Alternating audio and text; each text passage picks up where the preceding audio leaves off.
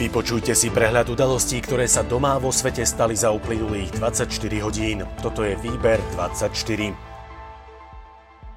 Boris Kolár ostáva predsedom parlamentu. Na hlasovaní sa zúčastnilo 76 poslancov, platných bolo 71 hlasov. Za odvolanie bolo 5 poslancov, proti bolo 46 a zdržalo sa 20 poslancov. Na Kolárovo odvolanie bola potrebná nadpolovičná väčšina všetkých členov zákonodarného zboru, teda aspoň 76 hlasov. Kolár návrh na svoje odvolanie podal sám. Pokiaľ Boris Kolár nezíska dôveru poslancov parlamentu, hnutie Smerodina odíde z vládnej koalície. Novinárom to povedal ešte pred hlasovaním predseda poslaneckého klubu hnutia Peter Pčolinský s tým, že hnutie tento bod programu podporí. Opozičný poslanec Richard Raši počas diskusie citoval slová vládnych politikov z čias kauzy rigoróznej práce bývalého predsedu parlamentu Andreja Danka. Raši napríklad pripomenul slová poslanca Petra Pčolinského zo Smerodina, ktorý v novembri 2018 povedal, že v normálnej krajine by sa Danko ani nestal predsedom parlamentu a že v okolitých krajinách odstúpili z verejných funkcií už pri podozreniach z plagiátorstva, napríklad maďarský prezident alebo český ministri. Fakt, že v hlasovaní o odvolaní Kolára z funkcie predsedu parlamentu ho podporilo len 46 poslancov znamená, že je jedným z najslabších šéfov parlamentu. Uviedol to podpredseda Národnej rady Peter Pellegrini. Skupina opozičných poslancov okolo Pellegriniho sa nezúčastnila na hlasovaní, aby nezvyšovala kvórum, a to vzhľadom na to, že poslanci SAS a za ľudí avizovali, že sa takisto nezúčastnia na voľbe. Poslanci parlamentu Miroslav Kolár a Jan Benčík zo strany za ľudí hlasovali za odvolanie predsedu parlamentu Borisa Kolára z funkcie.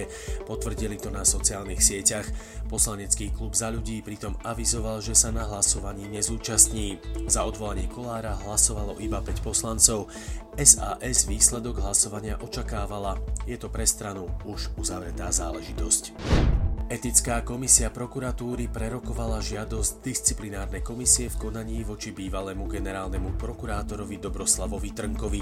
Konštatovalo porušenie pravidel prokurátorskej etiky, spočívajúce v porušení dôveryhodnosti a dôstojnosti prokurátora, ktoré upravuje ich etický kódex. Združenie miest a obcí Slovenska požiadalo poslancov parlamentu, aby nepodporili koaličný návrh novely zákona o hazardných hrách. Súčasná právna úprava je podľa nich dostačujúca. O návrhu, ktorým by mohli obce na svojom území zakázať hazardné hry aj bez petície občanov, majú rokovať poslanci na aktuálnej schôdzi.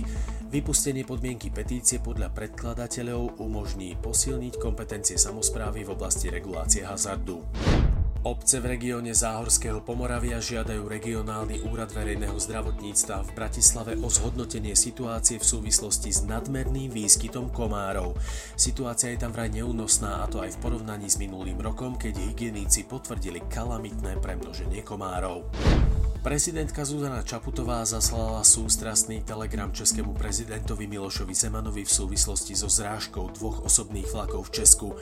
So zármutkom som prijala správu o obetiach na životoch a desiatkách zranených, ktoré spôsobila zrážka dvoch vlakov v okrese Karlové Vary, uviedla prezidentka. K nehode došlo v útorok po 3. hodine popoludní. Somreli dvaja ľudia, približne 20 ďalších utrpelo zranenia. V srbskom hlavnom meste Belehrad bude platiť predlžený zákaz vychádzania s cieľom zastaviť prudký nárast počtu prípadov nákazy koronou.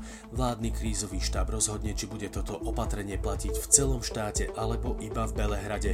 Podľa premiéra krajiny je srbské zdravotníctvo preťažené a to najmä v hlavnom meste, kde je podľa neho situácia kritická.